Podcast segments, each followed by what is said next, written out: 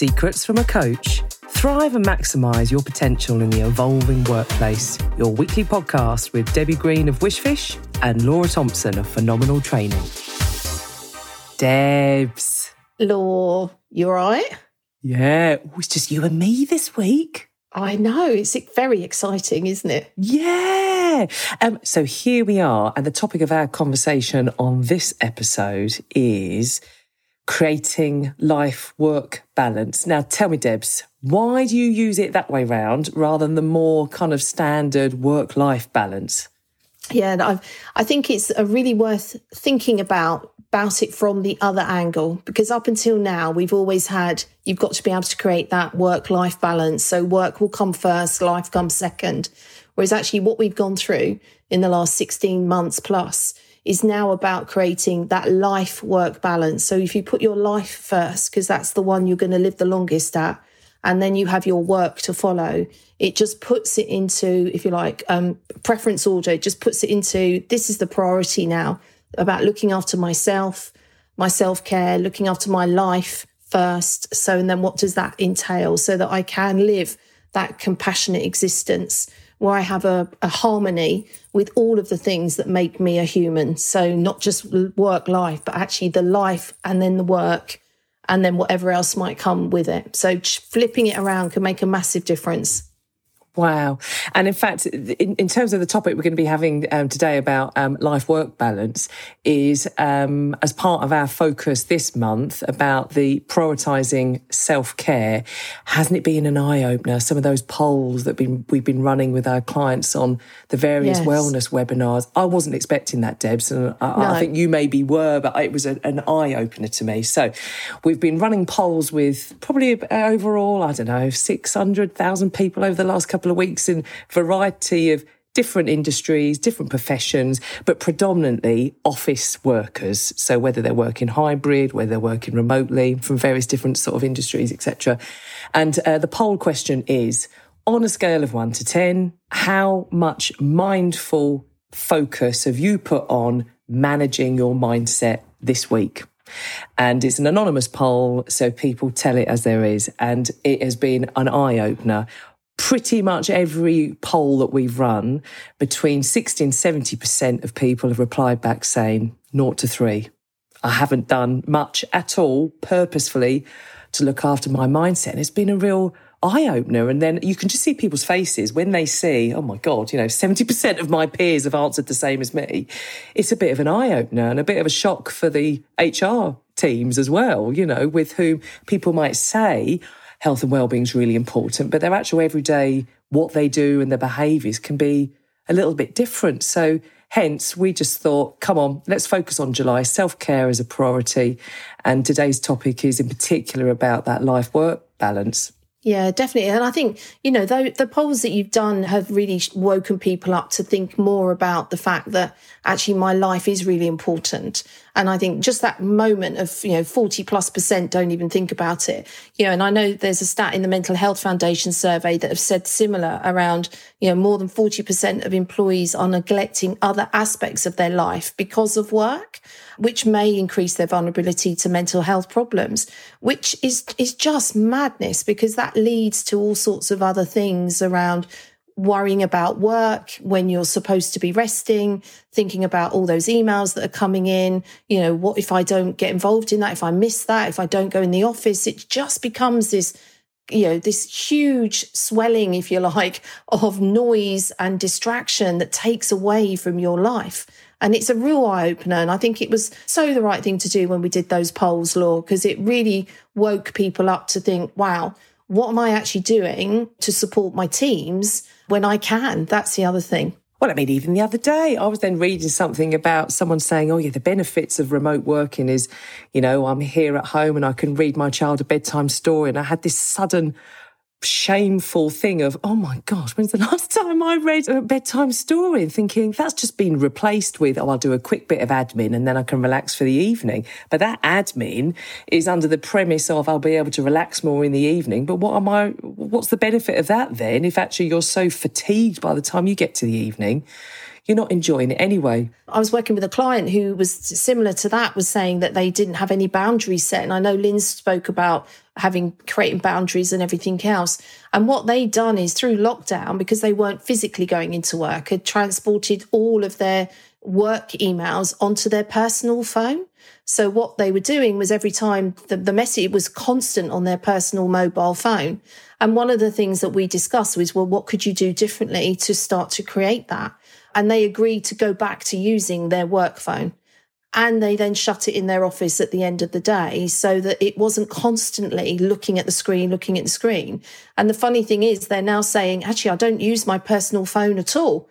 Whereas us up until before, they were using it all the time because it had all their work stuff coming through it. Now they've made the decision to break away from that and have their work phone and they've had their personal phone. They're finding the difference of having time with their children, you know, spending time with their other half, eating a meal through from start to finish without any interruptions has has just transformed the way that they are as a family, which is just great. But at the start, it seems like a convenient workaround. That's the thing I think about these kind of creeping habits is no one knowingly says, I know I'm going to completely destroy any work life delineation and I'm just going to be fully on all the time. What happens is you sort of think, oh, well, I'll quickly do this. And then before you then realize six months later, that's the new norm.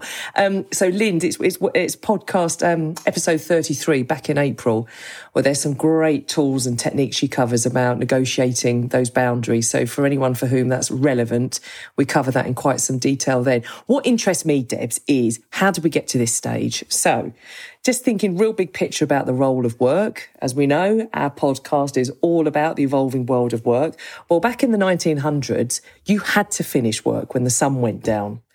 If you were an office worker, your work could, place could only be lit by individual candle maybe a few candles. You could not mass work when the sun had gone down because we didn't have mass electrification. Then we did, which then meant people could work beyond sundown. Lovely. So then we saw the working day increase even more and sort of, you know, uh, cover over any kind of seasonal variations in sort of sunlight, you know, sunlight hours, etc.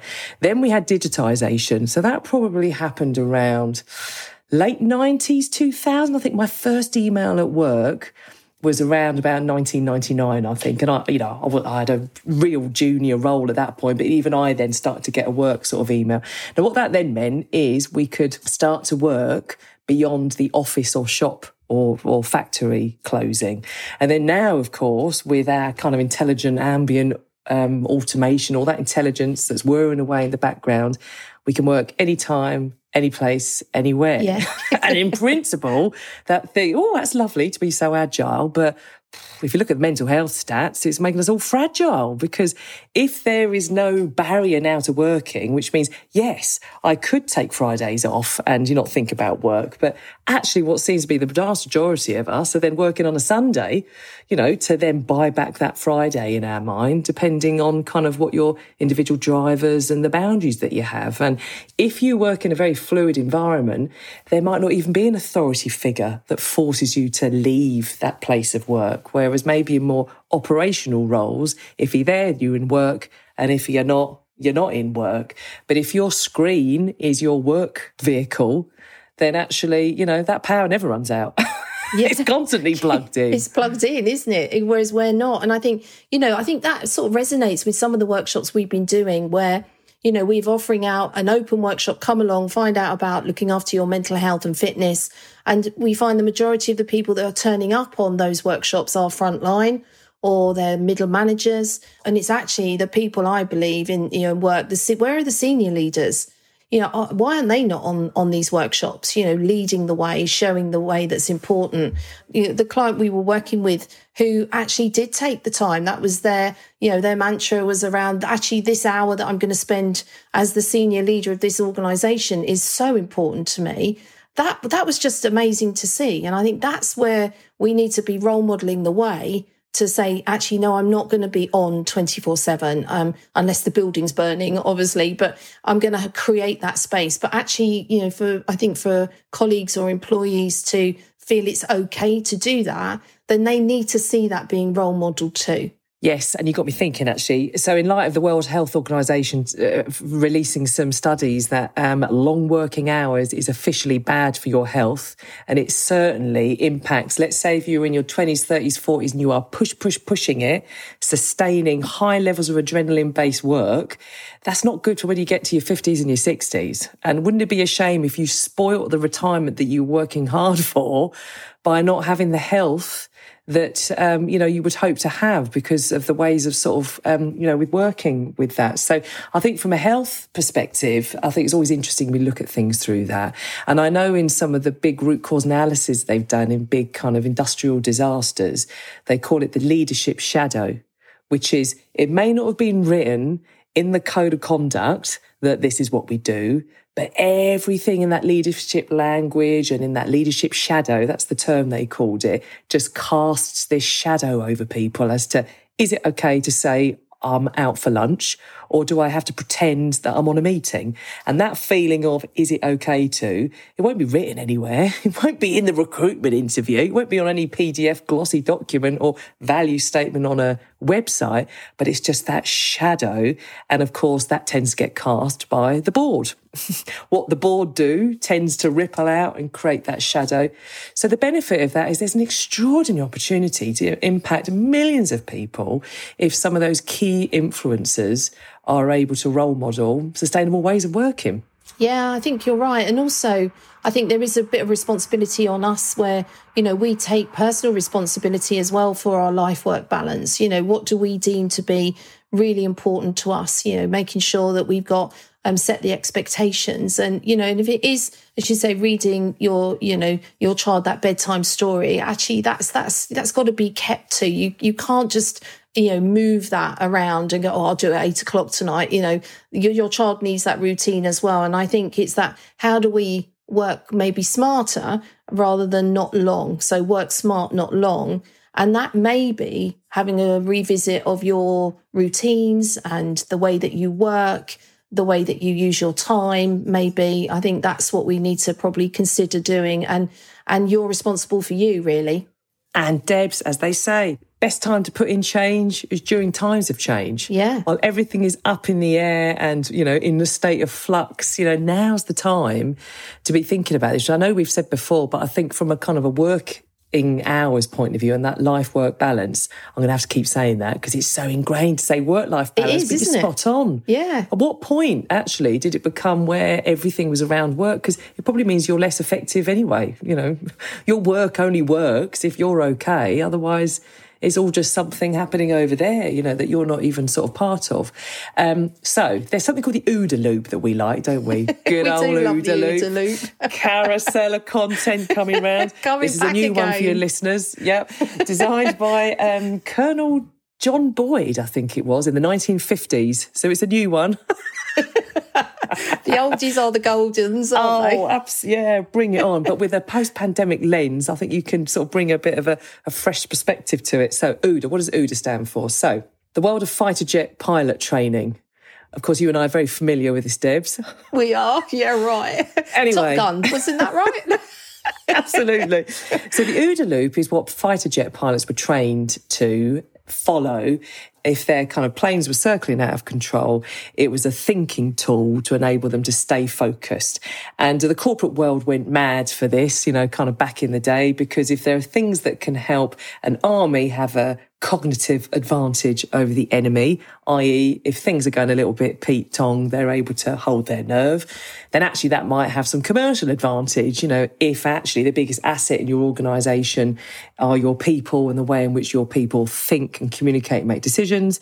Is an is a you know it's a, a commercial um, advantage. So OODA loop sort of became big. So what does OODA stand for? Observe, orientate, decide, act if at the moment you're thinking, oh, everything's spiraling out of control and I'm too busy and I've got lots on, and actually, when I hear you say life work balance, I roll my eyes because I think, yeah, okay, I'll sort that out next year. Now might be time for an OODA, which is just stop.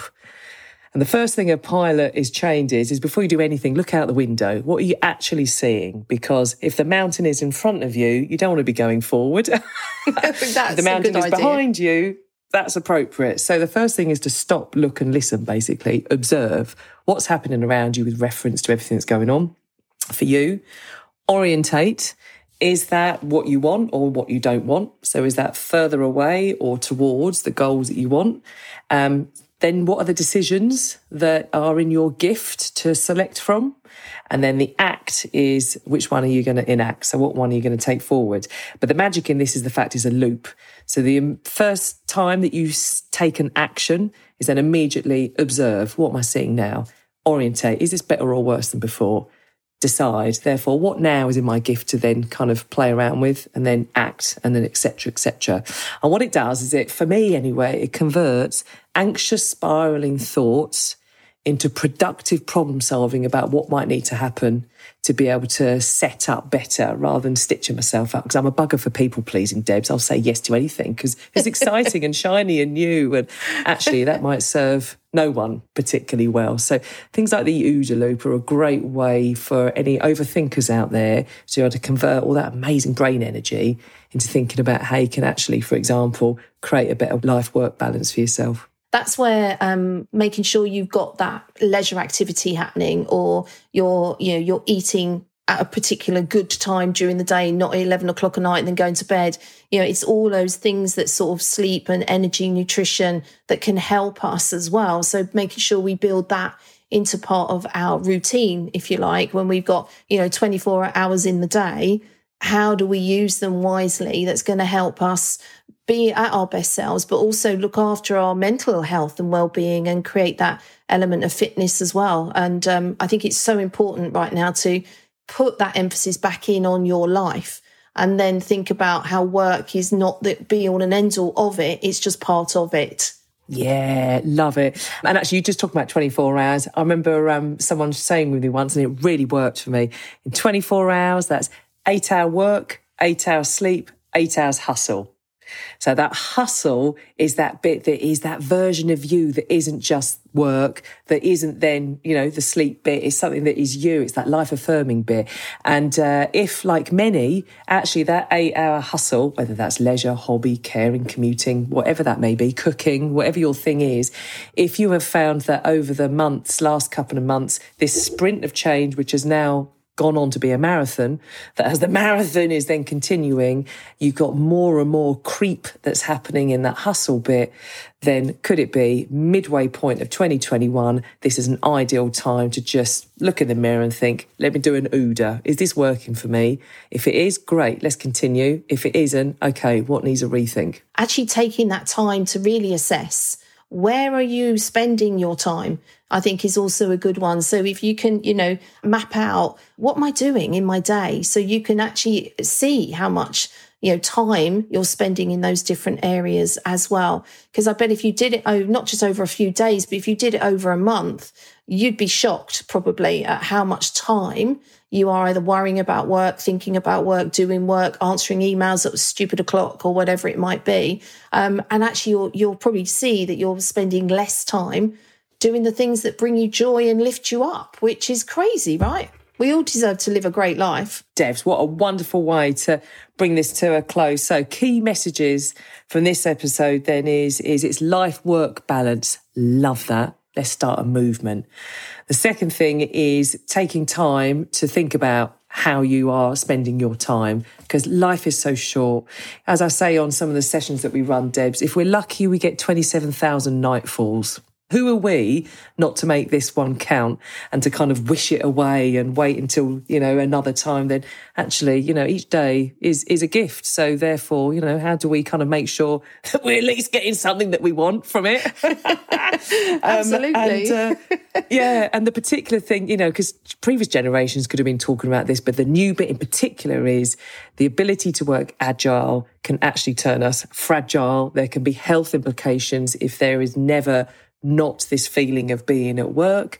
And for anyone that is remote, hybrid, or even in an office, but you're the only one there because there's less people, then it can feel a little bit more full on because there's less people around almost to kind of um, dilute it.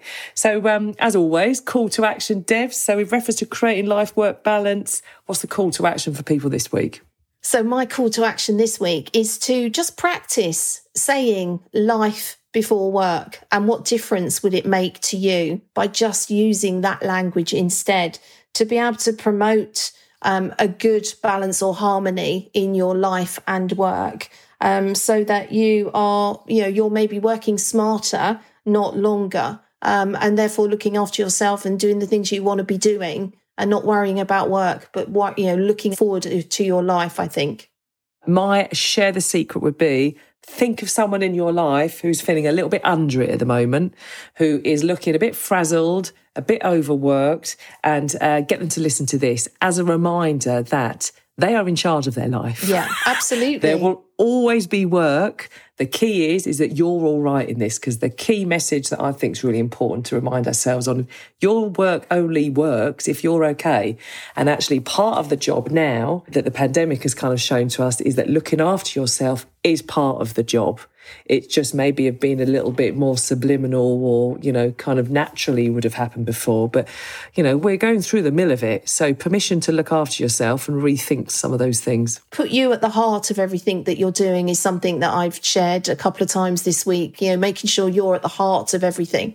So that's then because then you'll carry on beating, right? So beat with a yeah. gentle heart. Oh, so Debs, look forward to our midnight catch up. Only joking. oh, it's all phew. about living your content. no emails for me then at twelve o'clock tonight. Absolutely. love you lots, Law. oh, love you, Deb. See you. Bye. Bye. We hope you've enjoyed this episode. We'd love to hear from you. Drop us an email on secretsfromacoach at aol.com or follow us on Instagram at secretsfromacoach.